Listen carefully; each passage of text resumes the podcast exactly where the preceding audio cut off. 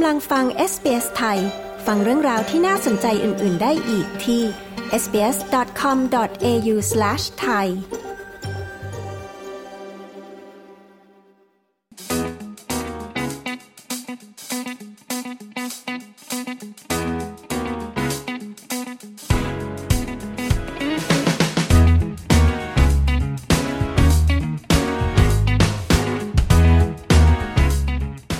คุณผู้ฟังคะจากการที่รัฐบาลออสเตรเลีย มีการเปลี่ยนแปลงกฎวีซ่านักเรียน และรายชื่อรายงานทักษะเมื่อเร็วๆนี้นะคะ การเปลี่ยนแปลงนี้มีผลกระทบอย่างไร ต่อนักเรียนไทย เอเจนต์นักเรียนไทย และวงการการศึกษาต่อออสเตรเลียอย่างไร วันนี้เราจะมาพูดคุยประเด็นนี้กับคุณวิทวัฒน์บุษราคำวง หรือว่าคุณเกมนะคะ ผู้อำนวยการฝ่ายบริหารจาก Beyond Study และเจ้าของเพจไทยวาคลับกันค่ะ สวัสดีค่ะคุณเกม สวัสดีครับคุณแอนค่ะวันนี้ขอบคุณมากนะคะ ที่เข้ามาสัมภาษณ์กับ SBS ไทยถึงในห้องส่งในนครเมลเบิร์นเลยค่ะ ยินดีครับค่ะคุณเกมคะจากการที่รัฐบาลประกาศกฎด้านวีซ่านะคะ ไปเมื่อ2อสามอาทิตย์ที่แล้วเนี่ยมีเสียงตอบรับหรือว่ามี feedback ยังไงบ้าง จากกลุ่มนักเรียนไทยที่กำลังจะเข้ามาเรียนที่ออสเตรเลียค่ะ ว่าก็เป็นช่วงที่เขากำลังตื่นเต้นกันครับ ว่ามีเหมือนตั้งแต่กลางปีมาแล้วเรื่อยๆมาเนี่ยก็จะมีเรื่องของการประกาศจากทางจากทางรัฐบาลเนาะว่าจะมีแบบว่าในเรื่องของการเปลี่ยนแปลงของ student visa เนี่ยก็จะเป็นเรื่องใหญ่เรื่องหนึ่ง นักเรียนก็จะมีผมใช้คำว่า mix feedback ละกัน ว่าแบบว่ามีทั้งที่แบบว่าเออ มันก็ต้องเป็นอย่างนี้กับฝั่งที่แบบว่า เอ๊ะมันมันเริ่มน่ากลัวไหมอะไรแบบเนี้ยครับ ค่ะ การที่กฎที่เปลี่ยนแปลงเนี่ยค่ะคือมีการคาดการณ์ไว้ก่อนไหมคะว่ามีการเปลี่ยนแปลงด้านนี้เข้ามาหรือว่ามันเหมือนกับว่าอยู่ๆก็เซอร์ไพรส์มาเลยจริงๆ ค่อนข้างคาดการณ์ได้อยู่แล้ว เพราะว่าถ้าเราไปอ่าน budget ของของทางรัฐบาลออสเตรเลียตั้งแต่ช่วงประมาณเดือนเมษเนี่ยเขาก็จะเขียนพวกนี้เรื่องพวกนี้น่าจะมีเกิดขึ้นอยู่แล้วครับ แล้วก็หลังจากนั้นก็จะมีเรื่องที่เขาประกาศเรื่อง proposal ของ migration reform ซึ่งเรื่องเหล่านี้ก็ก็เป็นสิ่งที่อยู่ในนั้นอยู่แล้ว เพียงแต่ว่าพอ ได้เริ่ม take action จริงๆเนี่ยมันก็อาจจะรู้สึกแบบเอ้ยเริ่มมาใช้จริง ๆ แล้วมีการ implement จริง ๆ แล้วมันเริ่มน่าตกใจขึ้น ในทางปฏิบัติมากขึ้นอะไรเงี้ยครับ ปัจจุบันนี้นะคะ มีนักเรียนไทยที่เข้ามาเรียนต่อในออสเตรเลียนี่คิดเป็นประมาณกี่คนคะมีประมาณประมาณกี่เปอร์เซ็นต์ของนักเรียนต่างชาติ อันนี้ผมเพิ่งไปดู Data มาล่าสุดของเดือน ถึงเดือนมีเราดึงได้ถึงเดือนจูนนะครับณปัจจุบันก็นักเรียนไทยเนี่ยณเดือนจูน 2023นี่มีอยู่ที่ประมาณ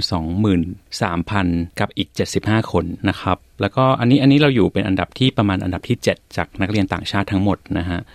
ถ้านับรวมทั้งหมดจริงๆ อันนี้เขาไม่ได้สรุปเปอร์เซ็นต์แต่ผมคิดว่าน่าจะอยู่แบบอันดับหนึ่งเนี่ยอันนี้เราพูดถึงเทียบให้ฟังว่าอันดับหนึ่งจะอยู่ที่ประมาณหนึ่งแสนสามหมื่นคนเป็นประเทศจีนรองลงมาเป็นประมาณแสนคนที่อินเดียอะไรอย่างเงี้ยดังนั้นนักเรียนไทยอันดับ7เนี่ยผมว่าก็ตีว่าเราอาจจะอยู่แถวๆไม่ถึง 10%ของทั้งหมดอะไรประมาณนี้ครับค่ะ แต่ก็อันดับ 7 ก็ถือว่าก็เป็นอันดับที่สำคัญเหมือนกันนะคะก็สำคัญใช่ครับสำคัญใช่ใช่ถือว่าถือว่าแบบว่า pick up ได้เร็ว แล้วก็กลับมาอยู่ใน top 10 แล้ว แล้วก็ช่วงก่อนหน้านี้ถ้าเกิดนับ Data ปีที่แล้วด้วยเนี่ยน่าจะไปอยู่ในช่วง top 5ได้อยู่เหมือนกันครับแต่ช่วงนี้ช่วงนี้กลับมาอยู่ใน top 10 แล้วในเรื่องเด่นๆ ของการเปลี่ยนแปลงกฎวีซ่านะคะในเรื่องหนึ่งก็คือมีการปรับขึ้นเงินออม 17%นะคะเป็นเงินประมาณ 24,505 ดอลลาร์เงินออมตรงนี้ค่ะ ก็คือจะต้องเป็นเงินที่นักเรียนมีในบัญชีก่อนที่จะเข้ามาศึกษาต่อหรือเปล่าคะ ใช่ครับ คือปกติแล้วก่อนที่จะขอ student visa ได้เนี่ย ก็จะมีเรื่องของการที่เราจะต้องแบบแสดงเรื่องของ financial ให้ทาง รัฐบาลออสเตรเลียเห็น ทีนี้ตรงนี้ก็ก็เป็นการปรับขึ้นอย่างที่คุณแอนบอกเลยก็คือ 17%เนี่ยมันก็ปรับขึ้นทางรัฐบาลออสเตรเลียก็จะใช้คำว่า indexation เนาะก็คือแบบว่าไม่ถูกปรับมาตั้งแต่ปี 2019 อันนี้ก็หลายปีผ่านมาเนี่ย ถ้าถ้าปรับโดยเฉลี่ยนั้นผมคิดคร่าวๆก็น่าจะประมาณปีละ 3-4%ซึ่งถ้าเทียบกับเงินเฟ้อหรืออะไรก็น่าจะ ถ้าโดยรวมก็ถามว่าสมเหตุสมผลไหมก็น่าจะสมเหตุสมผลคำถามที่ว่าต้องมีไว้เงินออมเนี้ยมีไว้ตอนไหนก็คือมีไว้แสดงตอนที่ยื่นวีซ่าเป็นหลัก ครับแล้วตอนที่เรามาเรียนต่อใช้ชีวิตในออสเตรเลียเนี่ยเราสามารถที่จะดึงเงินออมตรงนี้มาใช้ได้ไหมคะ หรือว่าจะต้องการันตีไว้ในแบงค์ได้ครับสามารถนำมาใช้ได้ก็คือจริง ๆ แล้วเพอร์โพสของเขาก็คือว่าในเงินตัวเนี้ยเราสามารถนำมาใช้ใช้จ่ายในระหว่างการใช้ชีวิตอยู่ในออสเตรเลียได้ โดยปกติแล้วเงินออมตัวนี้ครับ มันก็จะรวมถึงค่าครองชีพปีแรก 24,000เนี่ยผมเข้าใจว่าเป็นค่าครองชีพปีแรก นอกจากนั้นเนี่ยเวลาเขาไปคิดจริง ๆ เวลาคำนวณ statement ที่ต้องโชว์จริงๆเนี่ยก็จะเป็นการรวมอย่างอื่นเข้ามาด้วย อย่างเช่นค่าเทอมที่ยังไม่ได้จ่ายในปีแรกค่าตั๋วเครื่องบินและอื่นๆ ซึ่งโดยรวมแล้วเนี่ยเราต้องไปดูทีหนึ่งว่าตัวอื่นจะปรับขึ้นเยอะน้อยแค่ไหน แต่ว่าทางนี้ทางนั้นโดยรวมๆเนี่ยผมก็บอกว่าปีหนึ่งมันก็แล้วแต่ว่าสุดท้ายมันจะมีเรื่องค่าเทอมที่ยังไม่จ่ายในปีแรก ก็ต้องไปดูว่าเราเรียนคอร์สอะไรเราจ่ายค่าเทอมไปแล้วแค่ไหน เช่นน้องบางคนแบบเรียนมหาลัย ยังไม่จ่ายค่าเทอมที่ 2 เขาบังคับให้จ่ายแค่ค่าเทอมแรก เราก็จะถูกเอาค่าเทอมที่ 2 ไปคำนวณด้วยในตอนยื่น statement เป็นต้นอะไรเงี้ยครับเหตุผลหนึ่งในการปรับขึ้นของเงินออมเนี่ยค่ะที่นักเรียนจะต้องมีใน statement ก็คือ รัฐบาลให้เหตุผลว่าเป็นการปรับขึ้นตามภาวะเศรษฐกิจอืม ตรงนี้ก็คือสมเหตุสมผลคุณเกมคิดว่ามันเป็นยังไงตรงนี้ผมคิดว่าในแง่ของค่าครองชีพจริงๆเนี่ยเมื่อก่อนเนี้ยเราเมื่อก่อนเนี้ยก่อนหน้านี้มันจะอยู่ที่ประมาณแถวๆหมื่นเจ็ดโดยเฉลี่ย ตัวค่าครองชีพนี้เนาะซึ่งถ้าเรามาหารเดือนเนี่ยตอนนี้คือประมาณ2 4 0 0 0ใช่ไหมครับหมื่นเจ็ดหารสิบสองเนี่ยมันจะอยู่ที่ประมาณแถวๆพันสี่กว่าต่อเดือน ซึ่งณตอนปัจจุบันเนี้ยค่าของชีพจริง ๆ ของนักเรียน หรือว่าเด็กที่มา work holiday น้องๆที่มา work holiday เนี่ย เราคำนวณกันอยู่คร่าวๆด้วยตัวเองเนี่ยอยู่ที่ประมาณแถวๆสองพันดอลต่อเดือน เพราะฉะนั้นพันสี่เนี่ยมันก็ไม่พอในความเป็นจริง ดังนั้นดังนั้นผมค่อนข้างคิดว่าตรงนี้ค่อนข้างสมเหตุสมผลกับสะท้อนกับความเป็นจริงมากขึ้นนะครับพอเป็น 24505เนี่ยถ้าเราหาร 12เนี่ยมันจะอยู่ที่ประมาณ 2,042 ดอลดังนั้นมันก็จะใกล้เคียงกับความเป็นจริงมากขึ้น ดังนั้นโดยรวมเนี่ยเราก็คิดว่า เออก็เป็นสิ่งที่ ควรปรับ และถามว่าตรงนี้จะเป็นอะไรที่นักเรียนต้องกังวลไหมก็อาจจะไม่ต้องกังวลเยอะขึ้นขนาดนั้นครับ เพราะว่าเป็นมันจะมีเรื่องของคือเรียกว่าอะไรจำนวนเงินที่ต้องแสดงอาจจะเยอะขึ้น แต่ว่าหลักการในการพิจารณา หลักการในการต้องยื่นหลักฐานต่างๆเนี่ยมันก็จะสะท้อนกลับไปสู่เรื่องของแบบเลเวลของประเทศ immigration risk rating ของโรงเรียนหรืออะไรต่างๆ ที่ต้องจับคู่กันอีกทีหนึ่งด้วย พอพูดถึงว่าเลเวลของนักเรียนที่คุณเกมเพิ่งพูดไปอะนะคะ ตรงนี้ถ้าสมมติคนที่ไม่ได้อยู่ในวงการการศึกษา หรือว่าไม่ใช่นักเรียนที่จะเข้ามาเรียนเนี่ยอาจจะไม่เข้าใจนิดนึงว่ามันคือยังไง ตรงนี้คุณเกมพอจะอธิบายขยายความเพิ่มได้ไหมคะ ได้ครับก็คือทางรัฐบาลออสเตรเลียเนี่ยเขาจัดอันดับของประเทศเนาะ ประเทศคือประเทศจากเหมือน origin country ของนักเรียน แล้วก็อันดับสถาบันโรงเรียนมหาลัยต่างๆเนี่ยคือ 2 อย่างเนี้ยแยกกัน ทั้ง 2 อย่างเนี้ยถูกจัดอันดับแยกเป็น 1-3 ครับเขาเรียกว่า immigration risk rating ซึ่ง1อะแปลว่าเสี่ยงน้อยสุด 2 แปลว่าเสี่ยงกลางๆ 3 แปลว่าเสี่ยงมาก อย่างที่บอกไปว่ามีทั้งความเสี่ยงของประเทศและความเสี่ยงของโรงเรียน ความเสี่ยงของประเทศไทยเนี่ยตอนนี้นะปัจจุบันเราอยู่เลเวล3ซึ่งมันจะมีการจับคู่ระหว่างประเทศกับโรงเรียน ปัจจุบันเนี่ยถ้าเราอยู่เลเวลเราพูดถึงประเทศไทยที่เป็นเลเวล3เนี่ยถ้าเราอยู่เลเวล3เราจะไปจับคู่กับเวลาเราจับคู่กับเลเวล1เราจะเรียกว่า streamline ก็เรียกว่าเป็นเป็นโหมดที่เขารัฐบาลมองว่าโอเค ถ้าคุณยื่นประเทศเลเวล3ยื่นกับโรงเรียนเลเวล1เนี่ยคุณจะยื่นเอกสารแบบง่ายกว่า ง่ายกว่าไม่ได้แปลว่าวีซ่าง่ายกว่า แต่แปลว่าอำนวยความสะดวกให้มากกว่า แปลว่ายังไม่ต้องยื่นหลักฐานการเงินและหลักฐานภาษาอังกฤษได้ ทั้งนี้ทั้งนั้นสงวนว่ารัฐบาลก็อาจจะขอเมื่อไหร่ก็ได้ ถ้าเขารู้สึกว่าน่าสงสัยอะไรแบบนี้นะครับ แล้วก็ส่วนถ้าเป็นเราไปจับคู่กับเลเวล2เลเวล3เนี่ยมันก็จะบังคับมาเลยว่า โอเค คุณจะต้องมีหลักฐานการเงินและ ถ้าคุณไม่ได้ลงเรียนคอร์สภาษาอังกฤษอย่างเดียวเป็น standalone English มาเนี่ย คุณก็จะต้องมีหลักฐานภาษาอังกฤษด้วย ทั้งนี้ทั้งนั้นอันนี้อันหนึ่งที่อยากจะ add เพิ่มให้น้องๆที่สนใจเรื่องเรียนต่อที่ออสเตรเลียด้วยนะครับ ก็คือเรื่องของณปัจจุบันเนี่ยน้องๆที่เขาลงกับโรงเรียนเลเวลหนึ่งเราเป็นเลเวลสามเนาะแล้วก็โดนขอภาษาอังกฤษเพิ่มอยู่ดี ดังนั้นจะบอกว่าใน migration reform หรือสิ่งต่าง ๆ ที่เขาเขียนอยู่ตอนแรกเนี่ยเขาจะพูดถึงภาษาอังกฤษที่น่าจะสำคัญมากขึ้นด้วย ดังนั้น point หนึ่งที่อยาก address ก็คือเรื่องของ ถ้าเตรียมตัวภาษาได้ดีเลยเนี่ยก็ยิ่งเป็นประโยชน์กับตัวเองหนึ่งสำหรับนักเรียนเองมันมีประโยชน์ว่า เราลงเรียนได้อย่างเหมาะสมกับตัวเอง สมมุติว่ารู้ว่าภาษาเลเวลเท่านี้ มันควรจะเรียนเท่านี้เพื่อไปจบที่เลเวลเท่านั้นอะไรแบบนี้นะครับ แล้วโรงเรียน level one นะคะที่เป็นโรงเรียนอะเรียกว่าชั้นนำก็ตาม เราจะสมัครยังไงคะ ถึงเข้าไป level one ได้เขาพิจารณาอะไรบ้าง จริงๆ ต้องบอกว่าโรงเรียนเนี่ย ต้องบอกว่า majority ของโรงเรียนก็น่าจะเป็น level 2 ผมจำสถิติไม่ได้เป๊ะๆแต่น่าจะประมาณ 80%เป็น level 2 ดังนั้นโรงเรียนที่เป็น level 1 เนี่ย ก็คือโรงเรียนที่เขาบอกนิดนึงก่อนว่าไม่ได้เกี่ยวกับคุณภาพโดยตรง แต่ว่ามักจะเป็นอย่างนั้น เป็นการ manage เรื่อง risk ของของที่เรียกว่า immigration risk rating ที่บอก ดังนั้นจะเป็น level 1 เนี่ยการสมัครก็แปลว่าพอเขามีส่วนน้อย แล้วเขามีสิทธิ์เลือกได้มากกว่า เขาก็จะอาจจะมี requirement ที่เข้มงวดกว่า เขาอาจจะขอเช็คหลักฐานการเงินแม้จะบอกว่าไม่ต้องเช็ค เขาอาจจะขอเพิ่มได้ตั้งแต่แรกอะไรเงี้ยเพราะว่าการที่เขา manage risk เขาได้ไม่ดีเนี่ยเขาก็จะตกลงมาเป็น level 2 ได้ โรงเรียนก็คือต้อง manage ตัวเองด้วยเหมือนกัน ใช่ครับ ซึ่งอันนี้ผม add เพิ่มอีกนิดนึงว่าไอ้ risk ต่างๆ ที่ทางรัฐบาลออสเตรเลียเขา define ไว้เนี่ย มันไม่ได้ control ได้โดยโรงเรียนเสมอไป หมายถึงว่ามันจะไปเกี่ยวกับเรื่องอันนี้ผมยกตัวอย่างคร่าวๆ ก็คือจะเป็นเรื่องของการที่โดน refuse เยอะไหมจาก offshore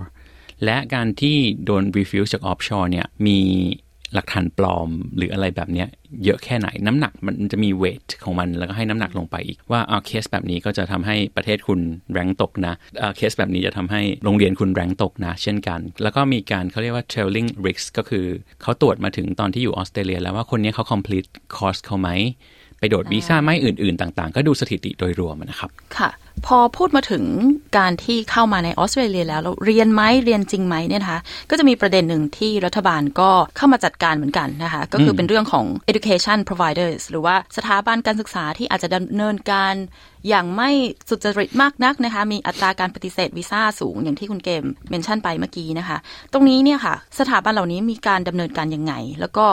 เรื่องของ concurrent เกี่ยวข้องยังไงกับกระบวนการที่ไม่สุจริตอย่างเงี้ยค่ะได้ครับ อันนี้ผมขอเกริ่นเริ่มเริ่มว่านักถ้าทั้งวงการเนี่ยไม่ว่าจะเป็นนักเรียนเองเอเจนต์เอง หรือว่าสถาบันเองเนี่ยก็มีฝากที่สุจริตและไม่สุจริตเท่าไหร่นะครับดังนั้นหมายถึงว่าเราเองอะทุกคนที่ที่อยู่ในฝั่งที่สุจริตนะก็ อาจจะต้องเลือกให้เหมาะสมกับตัวเองก่อนเนาะแล้วก็โดยโดยหมายถึงว่าก็ดูหลาย ๆ อย่างโดยหลายปัจจัยนะครับ ทีนี้หมายถึงว่ารัฐบาลที่เข้ามาจัดการเนี่ยก็คือตอนนี้เขาจะเข้ามาจัดการในเรื่องของเขาเรียกว่า suspension certificate สิ่งที่เขามองก็คือเรื่องที่เขาเมนชั่นไว้นะว่าเขาจะมองก็คือเรื่องของเขาสามารถห้ามโรงเรียนเหล่านี้ออก COE ได้ ถ้าเหมือนกับว่าอาจจะเล็งไปที่เรื่องของการที่แบบว่ามีอะอาจจะพูดเรื่องเอกสารปลอมอาจจะพูดเรื่อง refusal rate ซึ่งบางครั้งเขาพูดถึงบางโรงเรียนที่ ในนั้นเขาเมนชั่นไว้ว่าน่าจะเป็นแบบประมาณหลักร้อยแห่ง หลัก 200 แห่งที่มีอัตรา refusal rate เกิน 50%อะไรอย่างเงี้ย ก็อาจจะเป็นเขาอาจจะต้องมามีคุณทีเรียของเขาที่ชัดขึ้นว่าเขาจะไปให้ suspension certificate และทำให้โรงเรียนเหล่านี้หยุดการออก COE ได้อย่างไรเมื่อไหร่ ด้วยคุณทีเรียอย่างไร แล้วก็เมื่อกี้เรากลับมาเรื่อง concurrent COE นะครับ concurrent COE เนี่ยคืออันนี้ขออธิบายก่อนว่าโดยปกติแล้วอะในรัฐบาลออสเตรเลียเนี่ยเขากำหนดไว้ว่าถ้าเกิดใครที่มาเรียนที่เนี่ยเขาเรียกว่าถ้าเกิดคุณจะเปลี่ยนโรงเรียนในขณะที่ยังไม่จบคอร์สแรกที่คุณเรียนเขาเรียกว่า principal course คอร์สหลักดีกว่า มันจะมีกฎอยู่ว่าคุณจะต้องขอ release letter จากสถาบันแรกก่อน ถึงจะไปได้ โดยที่อันนี้ต้องพูดว่ายังไม่จบ principal course ครบ 6 เดือน principal course แปลว่าคอร์สหลักหมายความว่าน้องบางคนเนี่ยลง certificate 3 certificate 4บวกด้วย diploma คอร์สหลักของคุณคือ diploma คอร์สสุดท้าย ถ้ายังไม่ครบ 6 เดือนคุณต้องไปขอ release อ่าถ้าขอ release letter แล้วโรงเรียนแรกเขาบอกว่าไม่ให้ ก็คือย้ายไม่ได้ ทีนี้หมายถึงว่านั่นก็คือโรงเรียนไม่สามารถออก COE พร้อม ๆ กันได้ในระบบ มีช่องโหว่อยู่นิดนึงที่เขาเรียกว่า concurrent enrollment หรือ COE ตรงนี้พอยหลักคือจะช่วยนักเรียน เพราะว่าเอ้ยเขาเขาจบไม่ทันเขาสามารถเอ้ยออกให้เรียนภาษาบวกด้วยคอร์ส ป.โทไปพร้อม ๆ กันได้นะ ในเวลาสั้นๆ ตรงนี้เรียกว่า concurrent แต่ตรงนี้ถูกเอามาใช้ในแบบที่ผิดที่อ่านจาก article ต่างๆ ของต่างประเทศด้วยเหมือนกันนะครับก็จะบอกเหมือนกันว่าจะมีหลักๆ เลยคนที่จะมาใช้อะไรแบบนี้ก็คือการที่แบบ enroll มาในคอร์สแพงๆก่อน แล้วก็ไปหาโรงเรียนที่อาจจะใช้คำว่า dodgy กว่า แล้วก็ออก concurrent ให้ แล้วก็ก็ออกพร้อมกันไม่สนไม่สนใจ release letter เพราะธรรมดาโรงเรียนแรกจะไม่ปล่อยอ่าพอเป็นอย่างเงี้ยเขาก็เลยบอกว่าก็มีคนทำอย่างนี้เยอะ คนที่ทำแบบนี้จำนวนเพิ่มขึ้นเยอะเขาก็เลยบอกว่าโอเคไม่ไหวแล้ว ดังนั้นรัฐบาลบอกว่าไม่ต้องทำแล้วไม่ให้ออกตรงนี้แล้วก็แปลว่านักเรียนก็จะเสียประโยชน์ในเรื่องของเอ่อ concurrent ตรงนี้ไปสำหรับคนที่ คนที่ genuine เนาะว่าแบบสมมติว่ามีกรณี urgent ที่ต้องทำก็ทำไม่ได้แล้วต้องเรียนเป็นลำดับขั้นตอนไปเป๊ะๆส่วนโรงเรียนที่ dodgy หรือว่านักเรียนที่เขาซีกอะไรแบบเนี้ยเขาก็จะทำแบบนี้ไม่ได้ตั้งแต่ตอนที่รัฐบาลประกาศไปเช่นกัน จากการที่รัฐบาลนะคะลดโควตาแรงงานทักษะหรือว่าเป็น skilled migrant ก็ดีที่สามารถจะยื่นขอ PR ได้ค่ะ ตรงนี้นี่กระทบกับวงการนักเรียนไทย หรือว่า student agent ของไทยยังไงบ้าง ผมว่ามีผลกระทบอยู่ส่วนหนึ่ง เพราะว่าตอนนี้ต้องพูดว่านักเรียนที่เขา genuine แล้วก็ตั้งใจจะ migrate มาจริง ๆ เนี่ย ก็จะถ้าอันนี้ต้องปรึกษากับ migration agent เป็นหลักเนาะแต่ว่าหลักการของการ migrate เนี่ยมันก็จะอยู่ที่จังหวะด้วยอยู่ดีว่าแบบว่าณปัจจุบันน้องๆที่บางคนเขาเรียนยาวๆเนี่ยเขาก็จะมองว่าอ๋อตอนนี้ยังไม่รับแต่หนู มีวีซ่าหลังเรียนจบ 5 ปี มันจะมีจังหวะที่รับเยอะตอนไหนอันดังนั้นคือสิ่งที่รัฐบาลช่วยนะครับเด็กที่อยู่ใน journey ที่มันยาวอยู่แล้วเนี่ยเขาก็จะมองว่า โอเค fine ไม่เป็นไร แต่ถ้าแต่ถ้าคนที่เขายังไม่เห็นภาพรวมเขาอาจจะตกใจบ้างว่าแบบเฮ้ยเขาไม่รับแล้วหรือเปล่านะ อะไรอย่างเงี้ยแต่ยังโดยภาพรวมจริงๆมันก็ขึ้นขึ้นลงลงเนาะดังนั้นดังนั้นผมก็บอกว่าภาพของว่ากระทบกับ migrant เยอะไหมผมว่าตลาดไทยนักเรียนไทยเนี่ยกำลังเป็นเป็นช่วงเริ่มของการ migrate มาเป็น skilled migrant มากขึ้น อันนี้ดูจากสถิติปี 2020-2021เนี่ยร้อยเปอร์เซ็นต์เนี่ยเราเป็นเราเป็น skilled migrant อยู่ที่ไม่ถึง 5%ของของคนไทยทั้งหมด ช่วงโควิดเนี่ยเรายังไม่ได้เป็นตลาดแบบ skilled migrant เท่าไหร่แต่ช่วงหลังโควิดมาเนี่ยทุกคนจำนวนมากขึ้นคนสนใจมากขึ้นเนี่ยก็จะมองตรงนี้มากขึ้นดังนั้นผมว่าเป็นช่วงช่วงที่กำลัง เริ่มของเทรนด์นะครับ ดังนั้นคนที่เขาสนใจจริงๆเนี่ยก็จะมองว่าแบบว่าเออเป็นเป็นโอกาสแหละ แล้ว skilled migrant ที่นักเรียนไทยนะคะหรือว่าคนที่ seek permanent residency ในออสเตรเลียเอง ที่จะสมัครเข้ามามากที่สุด ตรงนี้คุณเกมพอจะทราบไหมคะว่าว่าเทรนด์มันอยู่ประมาณสายงานอาชีพไหนไอทีหรือว่าวิศวะอะไรอย่างนี้หรือเปล่าคะที่ดู Data ขึ้นมาเหมือนกันนะครับ ก็คือว่าณปัจจุบัน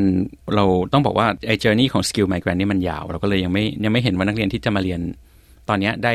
ได้เป็น skill workers ไปเลยตอนไหน แต่ว่าณปัจจุบันเนี่ยเทรนที่เราเห็นมากขึ้นก็คือนักเรียนสนใจเรียน higher education มากขึ้น สิ่งที่นักเรียนไทยสนใจแบบถ้า traditionally ก็คือเป็น business เยอะกว่าเทรนด์ของปีนี้ก็ยังเห็นว่า business ก็ยังเป็นอันดับต้น ๆ อยู่ แต่ว่าลองลงมาเนี่ยเราจะเห็นว่า IT พวกสาย STEM วิศวะต่าง ๆ เหล่านี้ขึ้นมา แล้วก็จะมีสายที่ไปทาง teaching กับ nursing อะไรอย่างเงี้ยครับที่นักเรียนสนใจมากขึ้น ก็คือ โดยรวมเนี่ยมันจะเป็น higher ed เยอะขึ้นในความหมายว่าถ้าคนที่จัดการกับเรื่องเรื่องค่าเทอมได้เนี่ย higher ed มันก็จะดีตรงที่ว่ามันมีไอวีซ่าหลังเรียนจบให้ระยะยาวกว่า อีกการเปลี่ยนแปลงหนึ่งที่ที่เกิดขึ้นในเมื่อไม่กี่วันที่ผ่านมานี้ก็คือเรื่องของ post study work visa ของตัววีซ่าคนที่สมมติว่าไม่ใช่ higher ed เนี่ยสาขาที่เป็นเทรดส่วนมากเนี่ยเขาจะคือเคยจะได้ 2 ปีก่อนช่วงโควิดที่เป็นรีแลกซ์ให้ ตอนนี้ก็จะเหลือ 1.5 ปีแล้ว ดังนั้นเด็กๆ ที่เขาเลือกคอร์สกันก็ต้องมา ผมว่าตัววีซ่าหลังเรียนจบเนี่ยก็จะเป็นตัวหนึ่งที่ไปตัดเหมือนกันว่าเออเขาจะไปตรงไหน แล้วก็เรื่องของการเงินอะไรแบบนี้ครับ ดังนั้น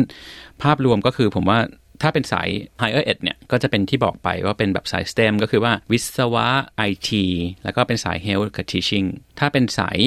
เทรดก็จะเป็นทางแบบก็ยัง majority ก็ยังเป็นเชฟอยู่ คุณเกมคะจากกฎที่เปลี่ยนแปลงที่พูดมาทั้งหมดเนี่ยค่ะบวกกับสภาพเศรษฐกิจ ที่ค่าครองชีพก็แพงขึ้นในออสเตรเลียนะคะ คุณเกมคิดว่าออสเตรเลียเองยังเป็น destination ของนักเรียนที่จะเข้ามาเรียนอยู่ไหมคะ หรือว่ายังเป็นประเทศเนื้อหอมสำหรับนักเรียนไทยอยู่ไหมคะ ผมว่าก็ยังเป็นนะครับกับ stance ของทางรัฐบาลเองที่เขามองว่าเราอยากได้ genuine student มากขึ้น คุณจะมาอยากเป็น PR ฉันก็ไม่ได้ว่ามากขึ้นอะไรเงี้ยที่เขาพูด มันก็เป็นเรื่องว่าคนที่อยากจะ invest ใน long term มากกว่า ที่จะมองถึงเหมือนกับ immediate results อะไรที่แบบได้ใน ถือว่าเอ้ยรีบมารีบได้เงินเลยอะไรเงี้ยอาจจะไม่